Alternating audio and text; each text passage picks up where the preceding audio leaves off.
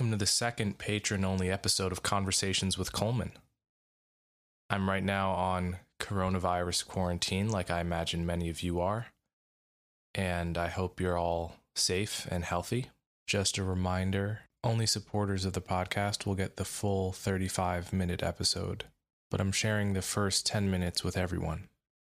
Today I'm going to talk about color blindness. The idea of being colorblind is now widely attacked in intellectual circles as a form of either naive idealism or a way of ignoring racism and white supremacy rather than dealing with it or overturning quote unquote systems of oppression.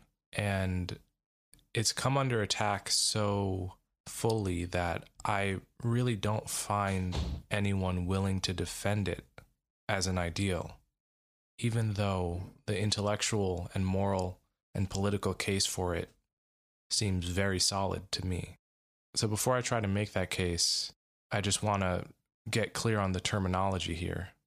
Colorblind is a word like warm hearted or cold blooded, which is to say, it uses a physical metaphor, namely not being able to see color, to name an underlying ethical principle, which is just the principle that in matters of ethics and politics, your race does not and should not matter. Many people get confused just about the terminology. Often the notion of colorblindness is attacked as if the physical metaphor were a literal statement. The idea behind being colorblind is not that you actually can't notice another person's race. Everyone notices race, certainly everyone raised in America. But to say that color blindness is impossible because the literal physical metaphor is impossible is a bit like saying that no one can be cold blooded because actually our blood is warm. It's a simple misunderstanding. So, what I'm defending here is not the literal metaphor of colorblindness. I'm defending the ethical and political principle that it names, which is that your race is a trivial part of your identity. And when we're thinking about right and wrong, and when we're thinking about politics and law, your race should not be recognized as an important variable. The only other word that gets used in this context is post racial, and I'm frankly not sure which one is worse or more misleading. Post racial seems to imply a time dimension that is confusing to me, as if there's one era that's racial, and at some point that we can mark, we'll enter an era that is post racial. I think that totally misunderstands or misleads, probably more than the physical metaphor of colorblindness does. Which is to say, the principle of colorblindness made as much sense when people like Frederick Douglass were advocating for it in the 19th century as it does now. It doesn't depend on the time in which it's advocated, it's a timeless ethic. And that's precisely what makes it strong it sounds uncontroversial enough to say that your race doesn't matter or your race is not important. It's not what makes you who you are. It's not something you should be judged on. To repeat Martin Luther King's famous formulation about judging the content of someone's character rather than the color of their skin seems inoffensive enough on its face.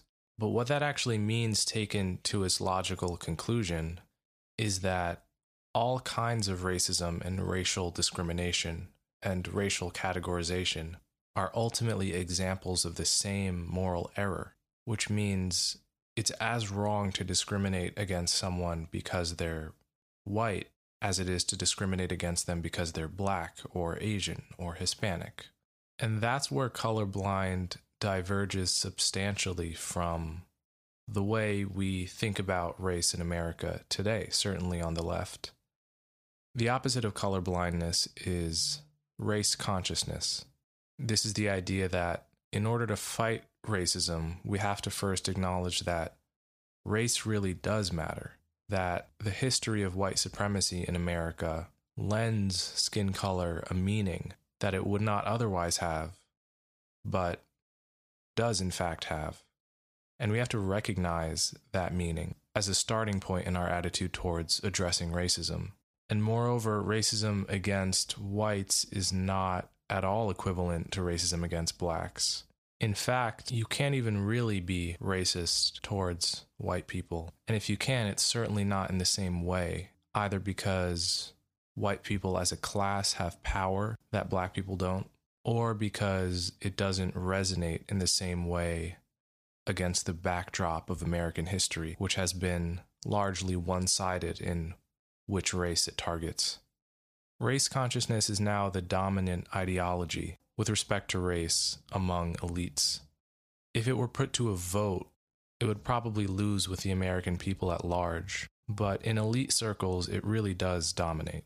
A year ago, Senator Bernie Sanders said something publicly along the lines that we shouldn't be considering a politician's skin color when we're deciding whether or not to vote for him or her.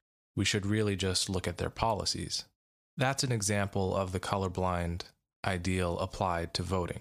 And it makes perfect sense. And it's what Martin Luther King and Bayard Rustin and other civil rights leaders would have said. The next night, he was mocked by Stephen Colbert for saying that. The idea being Bernie is an old white guy expressing colorblindness, and he doesn't get it. In 2020, well, this was 2019. In 2019, what it means to be woke about race now is to understand that actually a politician's skin color does matter.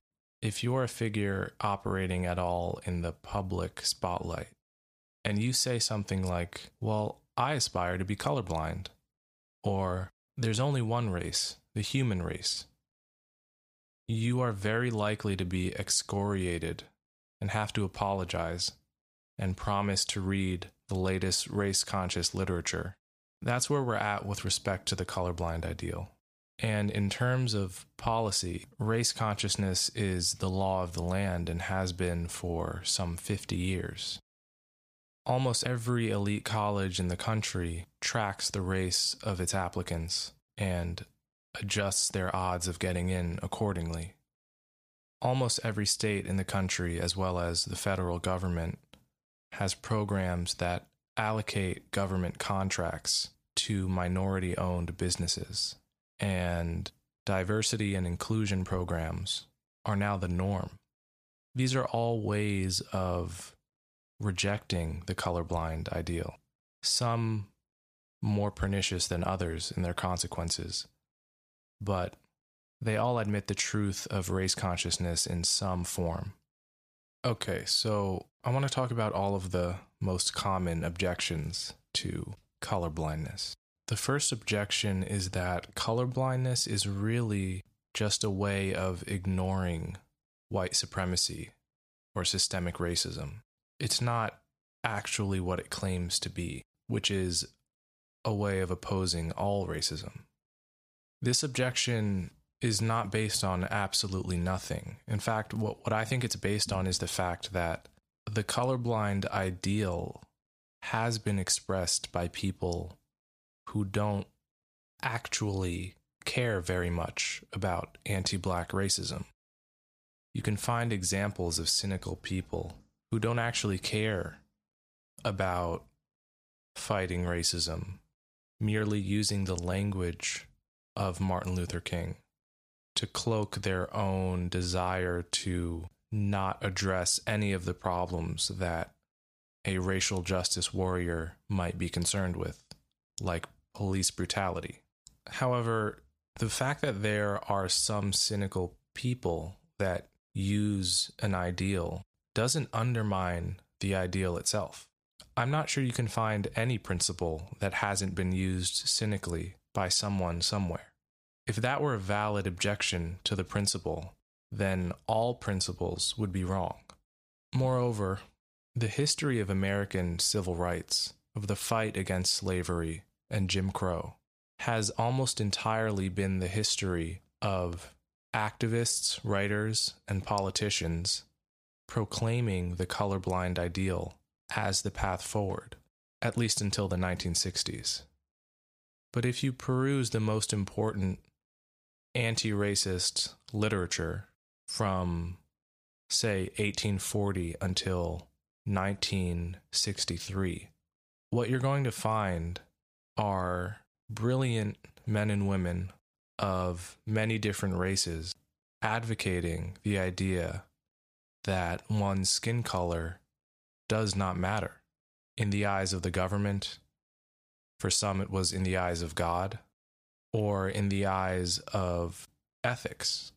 So the idea that the colorblind ideal is simply a way of ignoring white supremacy turns all of American history on its head.